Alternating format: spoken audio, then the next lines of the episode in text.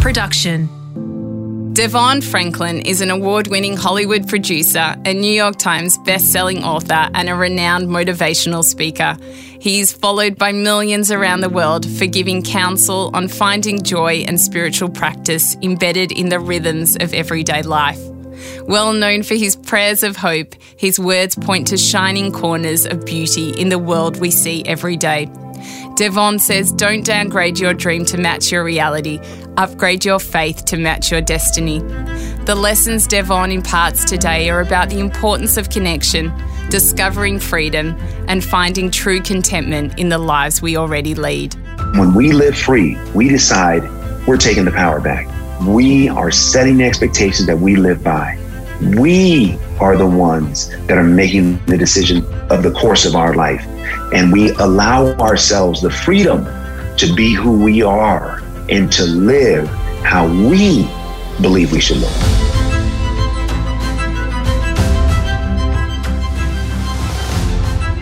I'm Sarah Grynberg, and this is a life of greatness.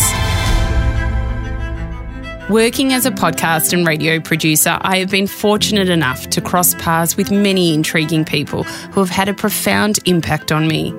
In this series, I share stories and experiences from the people who have brought inspiration to my life and hopefully yours too. Devon Franklin is the author of many New York Times best-selling books, including The Success Commandments and his newest book, Live Free which talks to the many tools available to underscore our lives with greater meaning and purpose. In its essence, this conversation is about transcending the illusions that hold us back, what it means to truly devote oneself to a higher source, and reimagining your own personal truth. Devon Franklin is a true gentleman, and sharing space with him was an absolute pleasure. I hope you enjoyed this episode as much as I did recording it. Devon Franklin, you are a highly acclaimed Hollywood producer, author, and speaker. But one thing that has driven your light is your faith in the divine. How was that faith cultivated and where did it begin? Um, wow, that's a good question. You know, um, my faith really was cultivated at a young age. Uh, I'm the middle child of three boys and uh, was predominantly raised by my single by my mother, who was a single mother. Uh, well, she was actually a widower. You know, my father died when I was nine years old. Uh, he died of a heart attack when he was 36, and so you know, being raised by my mom, she always had us in church.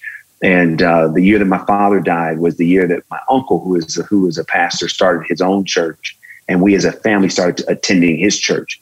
And that church was really where I came into a relationship with God. It's really where I came to really understand who God was. It's where I became a Christian and got baptized and everything. And and I was just one of those people, you know, kids that faith really just I just took to it. And um, and so as I started to, you know, move up and navigate, you know, my career, it was always something that was a big part of the navigation. Uh, and it was always something that I was very committed to holding on to. And so, but it all started as a kid, you know, and, and just always believing and feeling like, like, you know, the path of the divine, as you say, was the path that I was supposed to be on. What do you think about that attracted you so much? Um, that's a great question. You know, I don't know. You know, I just remember uh, being in church. You know, we're talking about, I remember back at, you know, 9, 10, 11 years old and um, I think it gave me a sense of security. And I think I just felt like, oh yeah, yeah, yeah, I believe this, and this is, and I this makes sense. Like it yeah. made sense to me. Made a lot of sense, you know, just God and, and Jesus and the plan of salvation, and and then also for me practically, you know, church was a very positive place. You know, I had a chance. I mean, it wasn't just I didn't I didn't just attend. I was very active in in church. You know, we would get to the church when the church opened, help the, you know, the leaders open up the church and clean and vacuum and pass out bulletins and go into the community and pass out flyers and you know i mean we did a lot. There was a whole lot that we did. Um, you know i got i learned how to speak uh, in church and got uh, you know was able to preach sermons and learn how to public speak. I mean you know there were so many things develop my leadership skills. And so church had a spiritual dynamic and it also had a very practical one. And it was a really great place to incubate my gifts and to have a foundation for those gifts to ultimately, um, you, you know, come to the world, so to speak. Spirituality and religion are obviously actually two different things. And sometimes some forms of religion or some people that look at themselves as being religious really aren't overly spiritual. And then a lot of spiritual people are not overly religious. But I feel that you take a bit of both buckets. How do you entwine the two together? Uh, I don't know. I just do me. That's it. I just, yeah. you know, I don't. It's not. It's not. It's not all. It's not necessarily intentional. Mm. It's just, you know, it's who I am. You know, I'm I'm I'm bold, and so, you know, my expression of creativity and my expression of of of my work uh, it's it both uh, because I am both. It comes out that yes. way. So you know, I, I don't know. I mean, it's an interesting question, um, but I, I just try to do me. You know, yes. I just try to be authentic to me and who I am, and and and own that, and not make excuses for who I am, and also not try to account for how people are going to think of me one way or another. Mm. Just be me, and and in my experience, that's been good enough. Mm. You know, I'm I've you know been in Hollywood for now 25 years, and and it, people told me prior to coming into Hollywood, you know, that's it's not a place where you're going to be able to express your faith. And I didn't believe them. I said, look, I got to go to Hollywood to see if it works for me. And because I was so clear with, you know, embracing my faith and, and embracing my spirituality, and I didn't have a problem with it, and I didn't have a problem talking about it. It was it was almost like it disarmed people. They were like, yes. oh, okay, wow, okay, great. He's he's he's very comfortable with his faith. Okay, cool. And and you know, and then because I also incorporated it into my work and my work ethic and how I dealt with people, people who may have had a resistance to it then saw it through a different lens. Mm. And they say, oh, okay, well, the way that Devon is doing it, okay, that, that gives us a different perspective on something that we had a different point of view about. So, you know, I, I don't know exactly how I've done it. I've just tried to be authentically myself and uh, let everything else kind of take care of itself. It is. It's a funny thing, isn't it? Because I feel for myself as well, it's just innate. I just take bits yeah. of what I feel I'm comfortable with, and spirituality has become a huge part of my life. And I'm not at all religious, but I am Jewish, and that is my religion. But I take the parts out of it that I feel comfortable with, and the parts that that feel true to me and who I am, and that's what I run with. And I feel that you obviously mm do a similar thing. And then when you are living that day to day, I mean, people realize that you're a good person because usually the attributes that you take are the ones that are kindness and the law of cause and effect and and uh, the law of mm-hmm. attraction and different bits and pieces that really really show that you are that that light. I feel. Yeah, it's it's important. You know, I think you know we live in a uh, a world that uh, you know definitely has a lot of darkness. So um, you know, being a light and giving light uh, is essential because there's a lot of people out there that are hurting and need help, and and so you know, trying to be love and light. Uh, you know, I think all of us in in in our way can do that. Yes. You mentioned your dad passed away when you were nine years old and, and he had a heart attack. How did that affect you? Oh my goodness, it affected me uh, deeply, greatly. Um, you know, I mean, my dad was not around a whole lot growing up mm. um, because he was dealing with alcoholism and he was in and out of the house uh, frequently. And, um, you know, when he would leave, we wouldn't necessarily know when he was coming back. Um, and even with that, my mother never spoke, you know, negatively about him. So we always had a very positive point of view about who he was and, and always understood that he was struggling with an illness.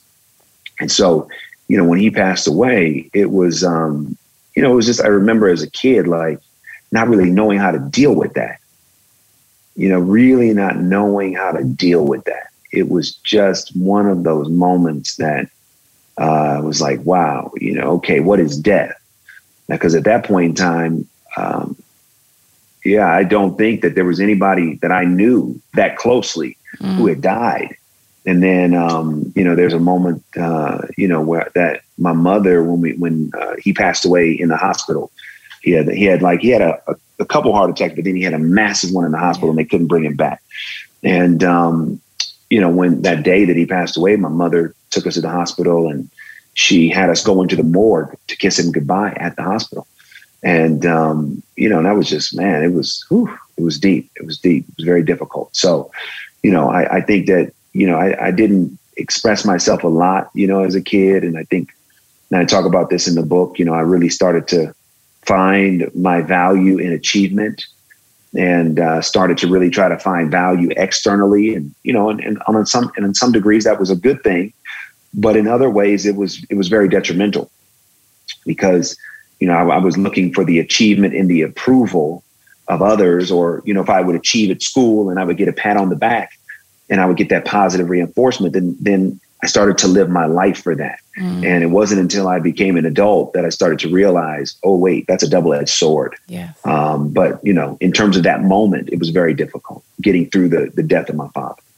You have your new book, Live Free, which is a phenomenal yes. book that everyone should read. It's called Live Free and Exceed Your Highest Expectations. What, in your mind, does it mean for someone to live free? Yes, live free means that we are not under the mental, physical, or emotional control of anyone or anything. That's what it means to live free. It means we choose the expectations that we live by. Yes. We choose the expectations that we meet. We choose the expectations that we release. So often in my experience, we don't live free. We, we are, a lot of times we are held captive to other people's thoughts, their ideas, their opinions, and their expectations of us and our life. And when we live free, we decide we're taking the power back. We are setting the expectations that we live by. We are the ones that are making the decision of the, of the course of our life. And we allow ourselves the freedom to be who we are and to live how we believe we should live. Yes. See, a lot of people think that they're victims of their life, that their life is the way that it is just because, and it's they, they're unable to take the power. They don't even know how to take the power. So, what I would ask you is how do people realize that they're not victims of their life? They're able to create the life of their dreams. Yeah, you know, I mean, it's it. I think the the the, the greatest catalyst for change is pain. Mm. You know, and and when you have endured enough pain, uh, I think it it would it will cause you or me or anyone uh, going through it to to stop and say, what's causing this pain, and how can I make a change? And so when you talk about being a victim, you know, um, to if somebody were to realize, hey, you know, I'm, I'm not a victim and I want to, that takes courage. Um, and it doesn't mean not identifying as a victim doesn't mean you haven't been victimized. Because I think a lot of times, you know, over the years when people hear like, oh, don't act like a victim, with that comes this idea of, uh, you know, what happened to you maybe you know it's, it's okay. You're going to be all right. It's like well no no no. You can still i can still not identify with the victim identity. However i can still acknowledge no i was victimized. No, I really went through what I went through. And so I would encourage anyone uh, who's who is trying to make a change or trying to figure out how to not look at what has happened to them and internalize their identity uh, to still acknowledge what has happened, but also make the choice about the future that they want. Yeah. Because whatever happened in the past has contributed to today, but whatever happens today contributes to tomorrow. What happened to you to make you realize that you were able to live free? Well, being raised in a, in the church, you know, like that that is a, a positive and a negative. Mm. It's a plus and a minus. So, you know, as as beautiful as the experience of being raised in the church was, it also came with it a tremendous amount of of restriction, a tremendous amount of judgment, a tremendous amount of expectation. And so, you know, uh, just me having the desire to uh, start a life in a career in Hollywood, you know, for my church community that I'm from, that was a very big deal because Hollywood is perceived as, you know, a place that is anti faith. Mm. And so many people in my community of faith discouraged me from pursuing a career in Hollywood. And so, you know, I had to to learn, okay, well, wait a minute. I have to to still go because it's in my heart. And I had to learn, like, hey, you know what? I can't live for them. I got to live for for what I believe God is calling me to do. And the other part of it, you know, when I look at just the experience of losing my dad, you know, sure, I, can, I can. There's a lot of traits that adult children of alcoholics have. So psychologically, you know, there's like a lot of things that that. So when I look at certain things that I do or have done as an adult, and then I look at what what you know clinically what adult children of alcoholics will will exhibit i exhibit some of those behaviors however what i do for myself is i say okay that may be a that may be the truth but i'm not going to use that as an excuse. Yes. That's what it is. It's like i acknowledge yes that losing my father was devastating. There are some things that i'm still working through as a result of his death but I'm not going to find comfort in using his death as an excuse for why I can never be who I want to be, never do what I want to do, and never go where I want to go. How can people take off the shackles of their past to be able to run freely in the future? Well, first, again, you, you got to, it goes back to pain. Mm. So when you talk about a shackle, the shackle um, implies restriction. So if you or I are shackled, we can't move the way we want to move, like we're restricted. And at a certain point, not only are we restricted, but we get constricted. Yes. And and you know, if, if that shackle is on too tight, it'll constrict the blood flow. It'll constrict our ability uh, to move the way we want to move. And as a result, it creates pain. So if you are feeling that level of pain in your life where you don't feel like you want to get up in the morning. You don't feel like your life is heading where you want it to head. You don't feel like you are, are living your authentic self. The more pain you experience from that, that becomes the indicator. Wait a minute, there's got to be a better way because I don't want to wake up every day feeling like this. Mm. And let that awareness then become the catalyst to put you on the path to find out what do you got to do to break these shackles so that you can run free.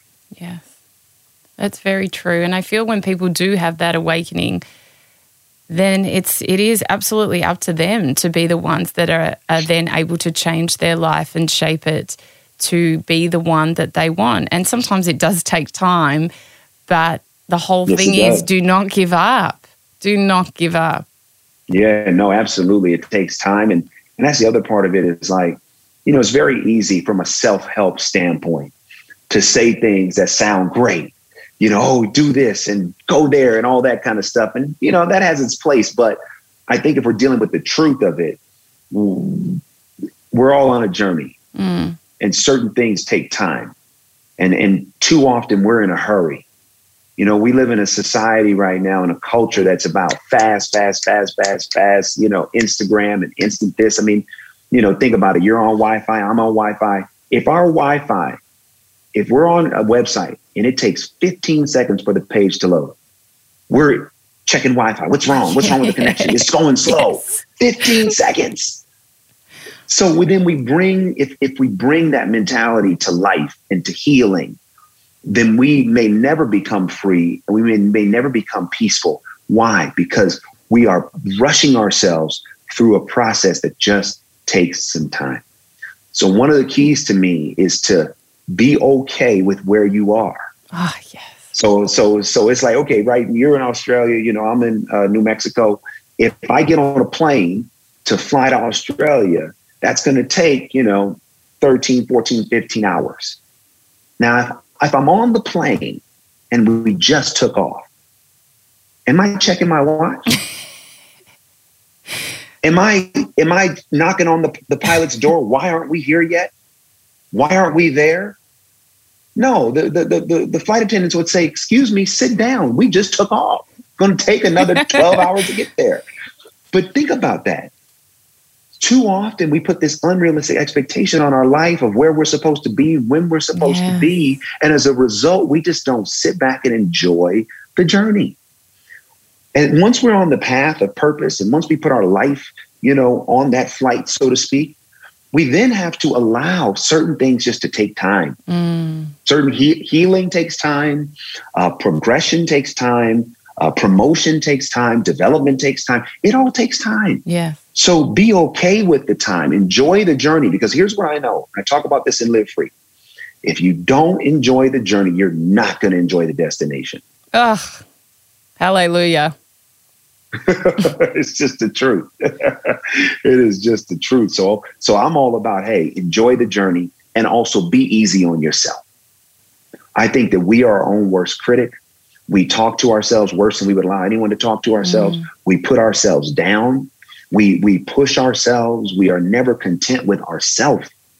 So we got to be easy on ourselves. We got to pat ourselves on the back. We got to say, "Good job." Yes. Hey, you did a good job. Okay, great. I know you want to be further. It's all right. You're on your way. Relax. Enjoy. That's what it looks like when we start to live free. How have you cultivated patience? Because I know for myself, that is one of the things that I work so hard at, and something that I find incredibly tricky at times is that the whole idea of, of, of allowing everything to happen in divine mm-hmm. timing. Oh my goodness. Isn't that like one of the hardest things to do? I mean, um, you know, patience, they call it a virtue. And uh, that's true. And it's something that I still work at. Okay. I'm not uh, talking to you saying that I'm the master of patience because I am not. And um, you know, when I whenever I get anxious about something, you know, I step back and say, "What? What? Why are you? What? What is? Why are you so impatient right now?" Mm. And a lot of times, what I realize is I'm impatient um, with a situation. Why? Because I'm impatient with me. Mm. I'm impatient with my growth. I'm impatient with my process. I'm impatient with with who I want to be and maybe I'm not exactly that or I'm not there yet. So as a result, the tension of my own impatience with myself then gets expressed in how I'm impatient with other things. And so anytime I'm I'm impatient, I start to say, okay, that means I got to be more patient with me. Yes.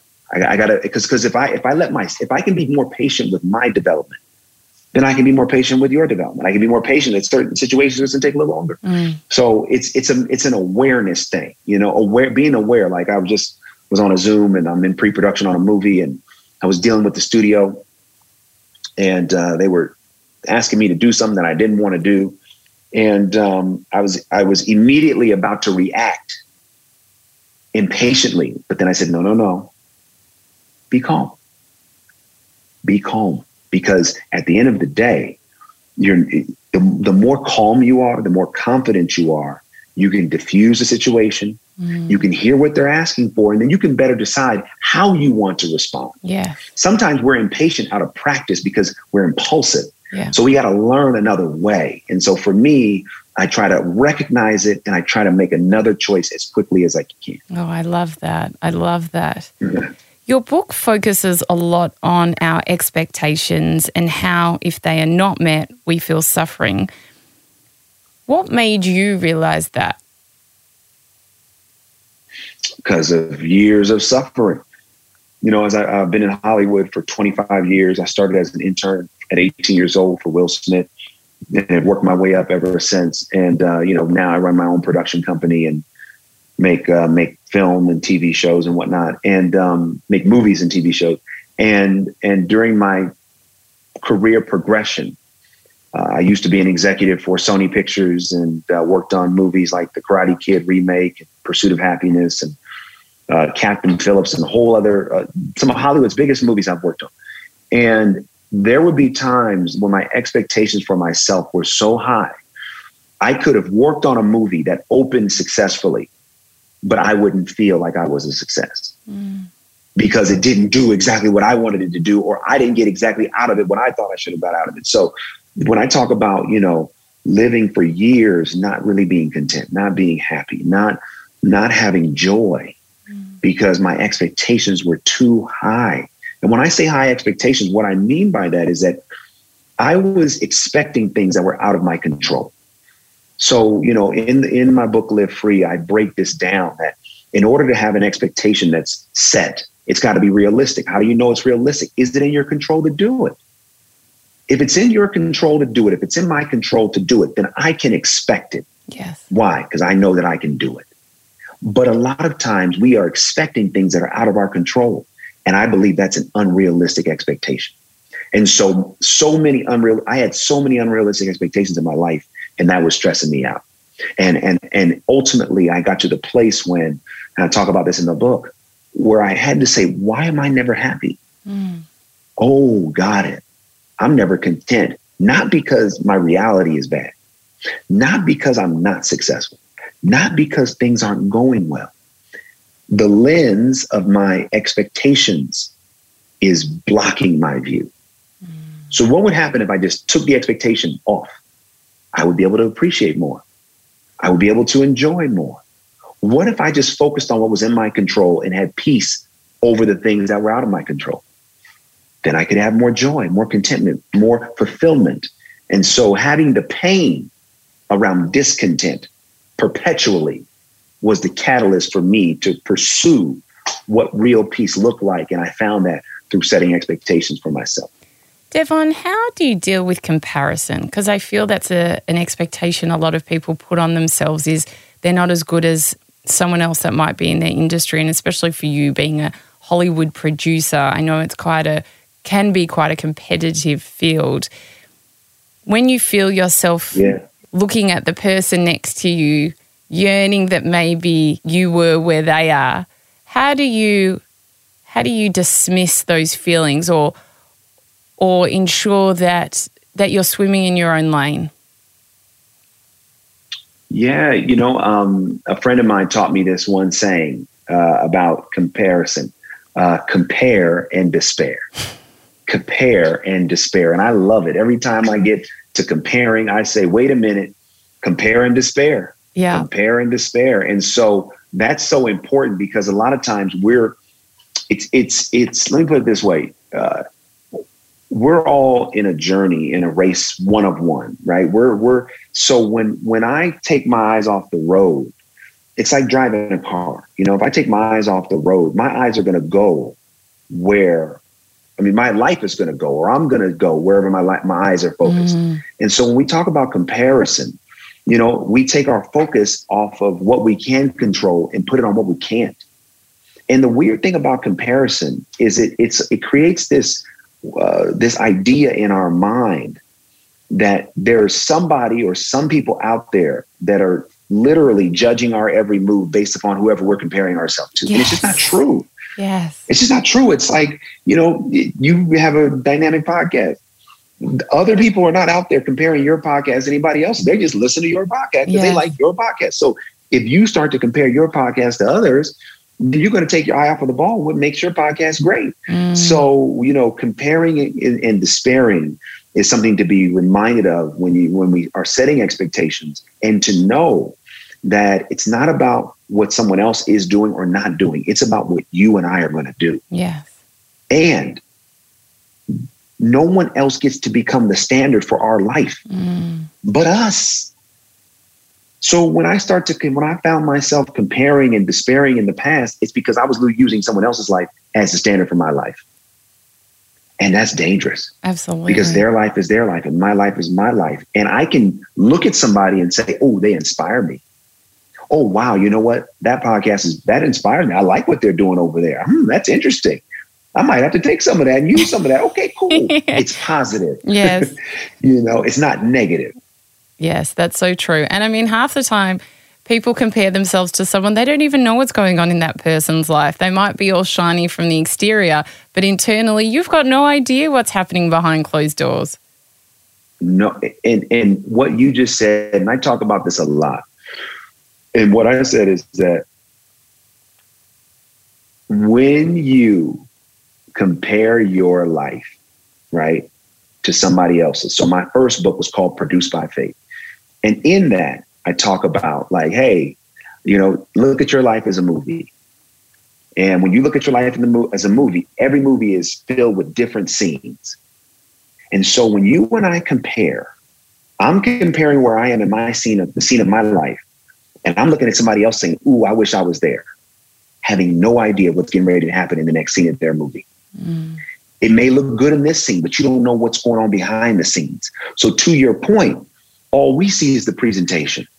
It's very easy, especially in this time of social media and Instagram and Facebook and TikTok, and you can curate whatever perspective you want to create, mm. but nobody knows what's really going on but you. So, this is why we got to resist the temptation to compare. This is why we have to resist the temptation to look anywhere outside of ourselves for who we should be. We got to look at ourselves, look in the mirror, look to God, and find it there. Beautiful. So well said.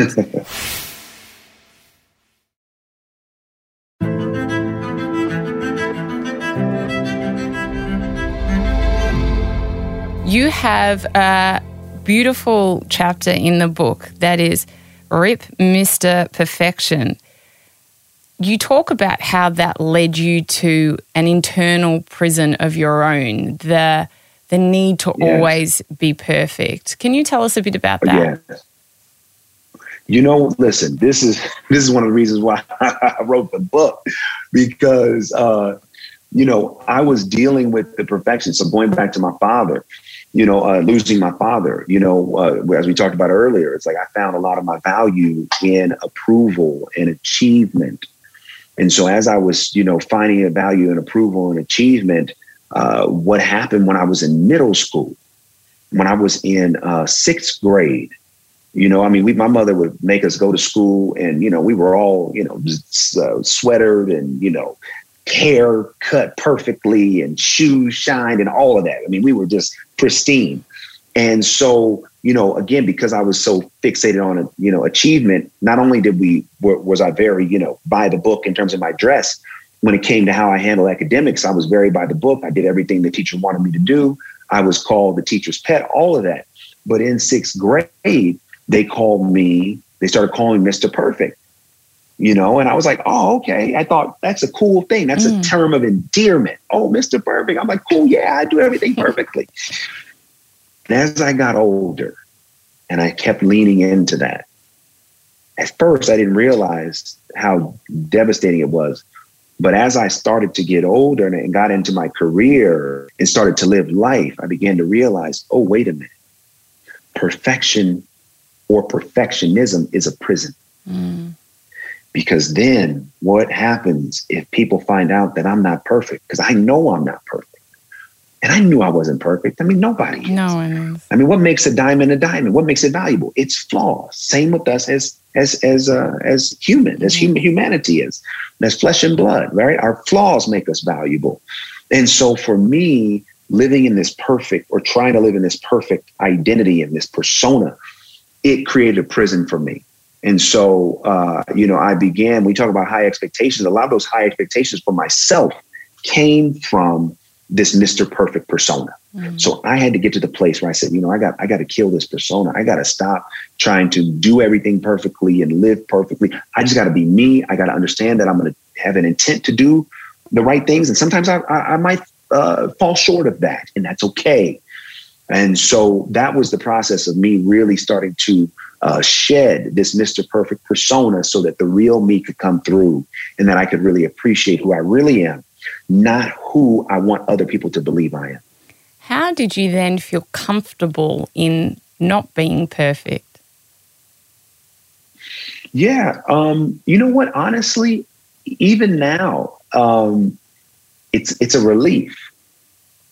You know, it's just like, oh, right, okay, right. I don't have to say that perfectly, to Devon. Like, Devon, you, you, don't you don't have to send the perfectly worded email. Like mm. it's like, oh right, I can just say, hey, can you do this or that? Like honestly, even now, again, because that Mr. Perfect program was so strong in my life, even now I'm still working against it. Even some people that know me now would still say, oh no, you're still Mr. Perfect. Um, I don't identify with that anymore. And it really started just, it gave me more peace because I, I wasn't burdened by it.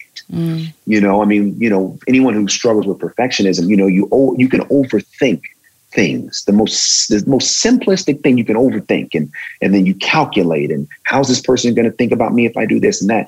And as a result, when we're trying to be perfect, we're not living. Yeah. So I personally, you know, have had a lot of relief in just giving myself the moment to be who I am and do some things that I don't, you know, again, I'm just even little things like a text message. Devon doesn't have to be perfect. Just send a text, you know, relax. It's okay, you know, and, uh, and, and just telling myself those type of things has been very helpful. It is an absolute sense of freedom, not having to be perfect and knowing that no one cares. The only person that cares about things like that is yourself, as you said. That's right.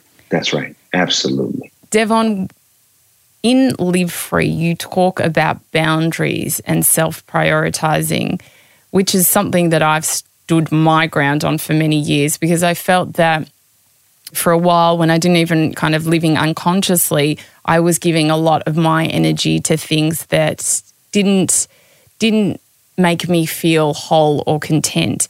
And I, I would then feel tired and unhappy and you would walk away thinking, I don't I don't feel that that was a good use of my energy. And then when I learned about boundaries and setting them, especially for myself, that I felt that I was using my time and energy where it was needed most.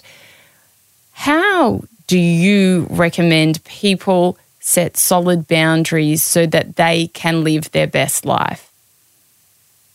Yeah, well, well, first and foremost, you boundaries are a sign of love and respect. Mm. So if you first don't love yourself, if you don't respect yourself, how can you put boundaries on? How can you protect something you don't respect? Yeah. So when you know if you're allowing uh, you know people in and out of your life and and on, and on and they get a chance to be in your life on their terms. Mm. and people feel like they can just do to you and say to you whatever they want. And you haven't yet gotten the courage to speak up. That may be because there's a, a, a lack of self-worth and a lack of self-love. And so before we can even do a talk about setting a boundary first you got to love yourself and respect yourself. Yes. you know why why is do you put an alarm on your house or your car why? Because mm. you value it. That's a boundary. I don't want just anyone to have access to what I, I hold most dear. Mm. So, the same way we would protect a house or a car or something, a physical, you know, possession, we have to be that vigorous and more about protecting our heart, our mind, our energy from people who, God bless them, a lot of people want what they want and they want to get it however they can get it. And if we don't have boundaries, we find ourselves being manipulated. We find ourselves being used. We find ourselves on the short end of the stick of life and we never feel happy and content. Why? Because we have not protected us. Mm. So it starts with love and respect. And then practically, you know, um, that's why I wrote the book because you can't meet everyone's expectation. And if you do, then you're never going to have boundaries because you're always going to say yes. Yes, yes, yes, yes, yes. No is a great boundary. Yeah. No, I can't do it. Do you can say no with a smile. No, can't do it. no, no, I can't do that. Um, and one of the reasons why I think people are so stressed is because they're too yes. Yeah. They've said yes to everything. When you know your boundaries, you know, then you say, well, no, that doesn't work. Or when you say yes, it actually works within your boundaries. Mm. So you start to set your boundaries by loving yourself, respecting yourself, and then looking at the areas where you feel like you want to get more control back and start to put some boundaries around those areas in your life. I think you brought up a really good topic. You have to love yourself to set boundaries. And I find that a lot of people will come to me and they'll complain. Someone was doing it yesterday about their workload. They were telling me they've got so much work and this, and they're all angry but they were saying, I say yes to everything. And why wouldn't I say yes? And I've got to say yes. And I'm thinking, but you're sitting here whinging to me that you don't have enough time and you can't do this and you can't do that. Why are you saying yes to everything? I mean, don't you respect yourself enough to set boundaries to be able to not fear what do you think you're going to lose your job? What what what totally. do do you not have enough confidence in yourself that you're you know that you're giving a good service and people need to respect that and the, the time that you have. And I feel that's the same also with people dealing with other people. They'll whinge and moan about them the whole time, but then you'll see and they'll go out with the person or they'll they'll still remain friends with them and you think to yourself, why are you doing that when every time you go out with them you speak about how bad it is? And I know for myself as I mentioned, those are some things that I set quite a few years ago and they allowed me to have true freedom and and really gain a lot of confidence about who I was and what I would stand for and what I would not. Absolutely. I mean, I love what you're saying. It's it's so true. And and that idea of like, you know, saying yes and trying to, you know, oh yeah, no, I'm I'm, I'm complaining about this person. I'm still going to go out with them. It's like, well, okay, so what's really going on? What's yeah. really going on underneath there is that you're complaining, but secretly you feel that if you don't have this person, you feel uncertain or yes. insecure. Yes. So as a result, you'll override that insecurity and continue to engage with somebody that you know you actually probably shouldn't. So I love what you're saying. In the book, you talk about anytime we fundamentally compromise who we are, our spirit keeps a tab. And I just love that. Yeah. And that yeah. when we're basically not living in our truth, we just, you know, our soul knows. Can you tell us a bit more about that?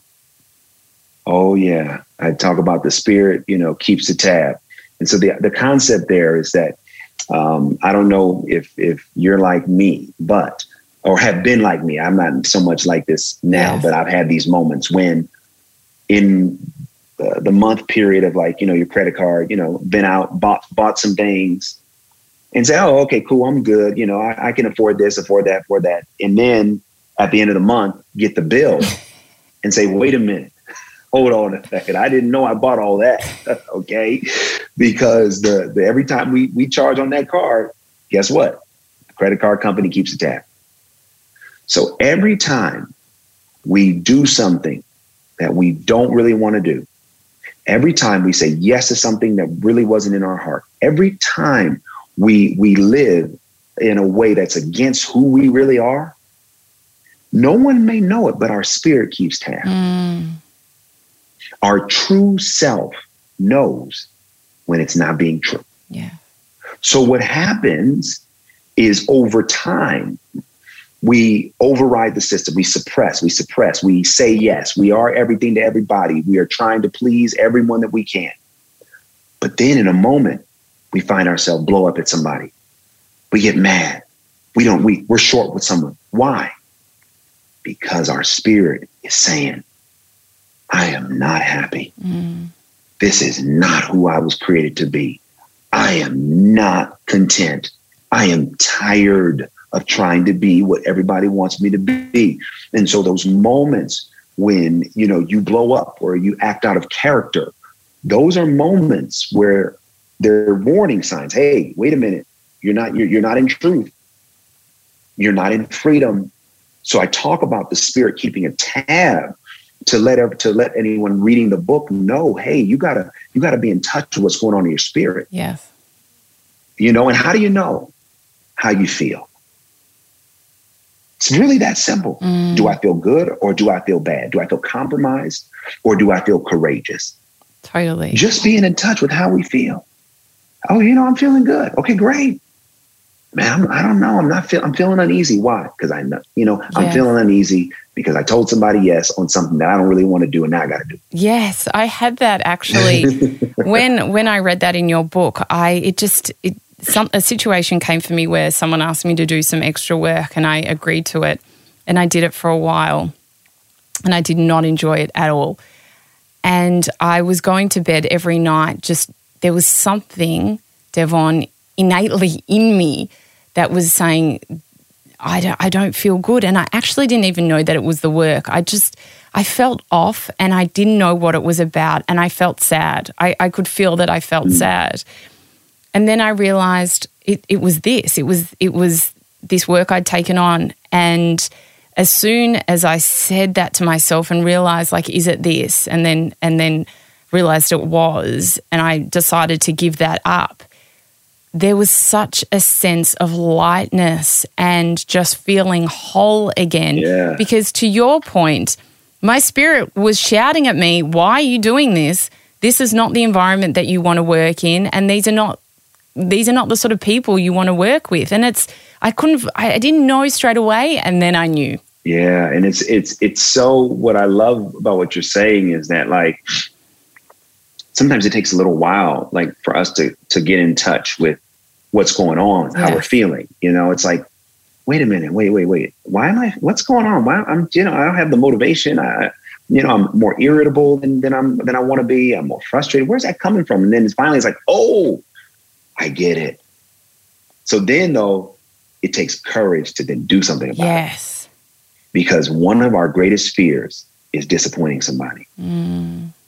We don't like to disappoint anyone. We don't want anyone to be mad at us. We don't want anyone to so so so that then sometimes becomes uh, our number one priority. I don't want to offend, anybody. I don't want to upset anybody.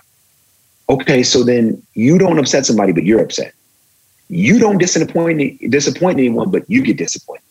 No, this is what living free is all about. I got to take control back for my life.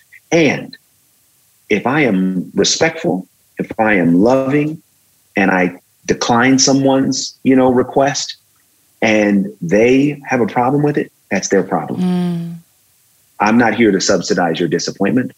I'm not here to subsidize your frustration with me not doing what you want me to do and being who you want me to be. Yes. I'm not here to do that. Yes, that is so true. Such wise words. Devon, what's been your most mystical experience that you have ever had?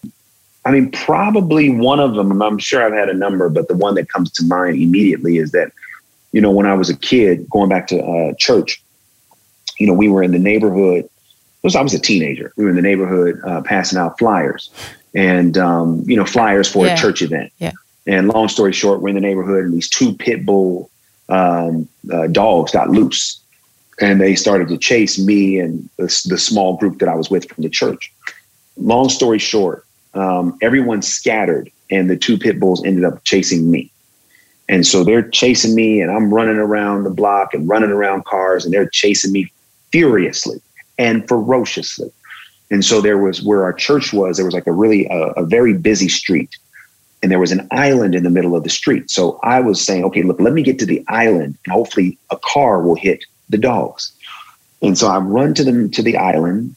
I was in the middle of the street and the, the cars didn't hit the dogs. And so I try to run across the other side of the street, but there's too many cars coming. And if I do it, I'm going to get hit. So right there in the middle of the street, the only thing I could think to do was to throw up my hands and I started saying, Thank you, Jesus. Thank you, Jesus. Thank you, Jesus. Thank you, Jesus. Thank you, Jesus. The two pit bulls ran up to me. They stopped. They didn't bark. They didn't jump. They didn't growl. They stopped. And, it, and, and I just kept saying, Thank you, Jesus. Thank you, Jesus. Soon thereafter, their owner came. They saw their owner. The owner didn't say anything to me, didn't say anything to them. He just walked up behind, ran up behind him, and then they left with him. Wow. And I said, Whoa. Because, you know, pit bulls, you know, yes. they they maul people, they bite people, you know, sometimes, not all of them, but you know, uh, I just, I mean, I could, I could be, I could have, you know, yeah. I could have challenges today physically because of what that event could have done. But that to me was a very mystical, spiritual experience. Absolutely. Um, because I had no other choice but to go into the spirit mm. on how to deal with it. Wow, that's beautiful. Thank you. What is the best advice that you've ever been given? You know, the best advice that I've been given, I've been I've been given a lot of good advice. Um, but one of the pieces of advice was from uh, uh, Will Smith. Um, and he's told me, you know, that it's not about um, how hard you work. Everybody works hard, but it's about how long. Everyone can work hard, but not everybody can work long. And not everybody can stay committed. Not everybody can stay persistent. And so, you know, success is going to be de- dependent on your commitment uh, to seeing it all the way through, no matter how long it takes. And um, and that really spoke to me because you you know there's you do hear a lot about hard work, hard work, hard work. And certainly hard work has its place, but that's not the only ingredient to success. And so staying committed, being persistent, being patient, um, you know, how long you can work is really a lot of times about patience, endurance. And so learning those lessons and, and getting that advice from him early in my career has certainly helped me as I continue to navigate, you know, my career and continue to become who I believe I can be. What's the lesson that has taken you the longest to learn? You know, the lesson that's taken me the longest to learn is very similar to, you know, some of the things we've been talking about, which is um it's it's not about where I'm going. It's not even about what I achieve. It's about loving who I am now, appreciating the moment, and doing everything I can to enjoy the journey.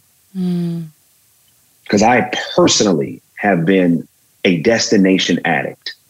Okay. I'm addicted to the destination. I'm addicted to the result. And um, and very and at times I have had no joy in the mm. process or the journey. And I've had no joy with myself. So I've had to learn to say, okay, man, you got to appreciate yourself.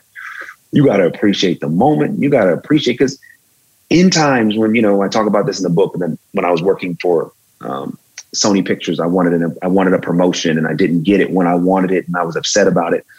And then once I finally got the promotion, nothing in my life changed. Nothing. Mm. And I realized, oh, it's a mirage.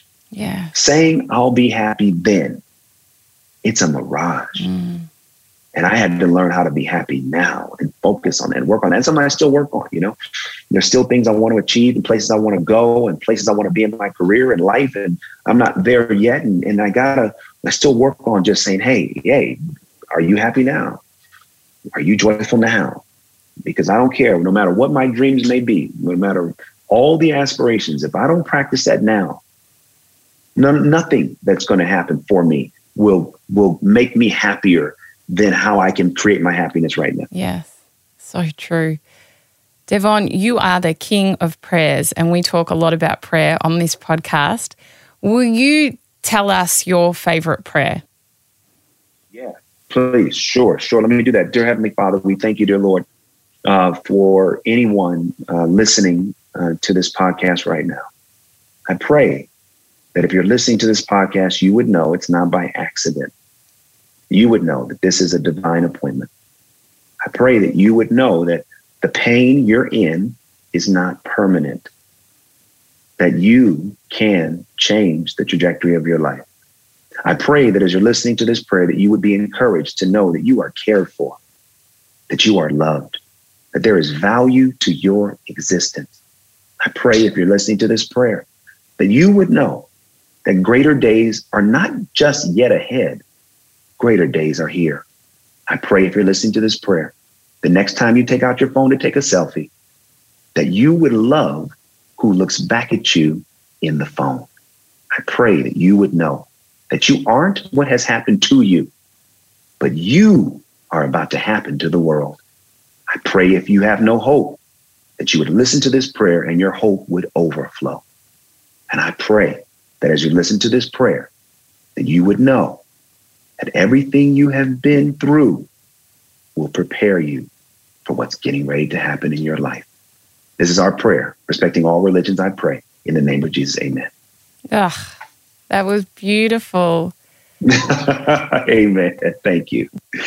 What is a life of greatness to you? Um, a life of greatness is service. Really being of service. You know, there's a scripture in the Bible that says, uh, love your neighbor as yourself. And and that's a two part. Uh, um, that is a two part command. Love your neighbor as yourself. So when I want to be great, I have to first love myself in a great way. I have to be of service to myself in a great way. So then I can be ser- of service to others. Sometimes people get this mixed up because they think, well, if I focus on me, that's being selfish. No, no, no. Selfish is different than self prioritizing.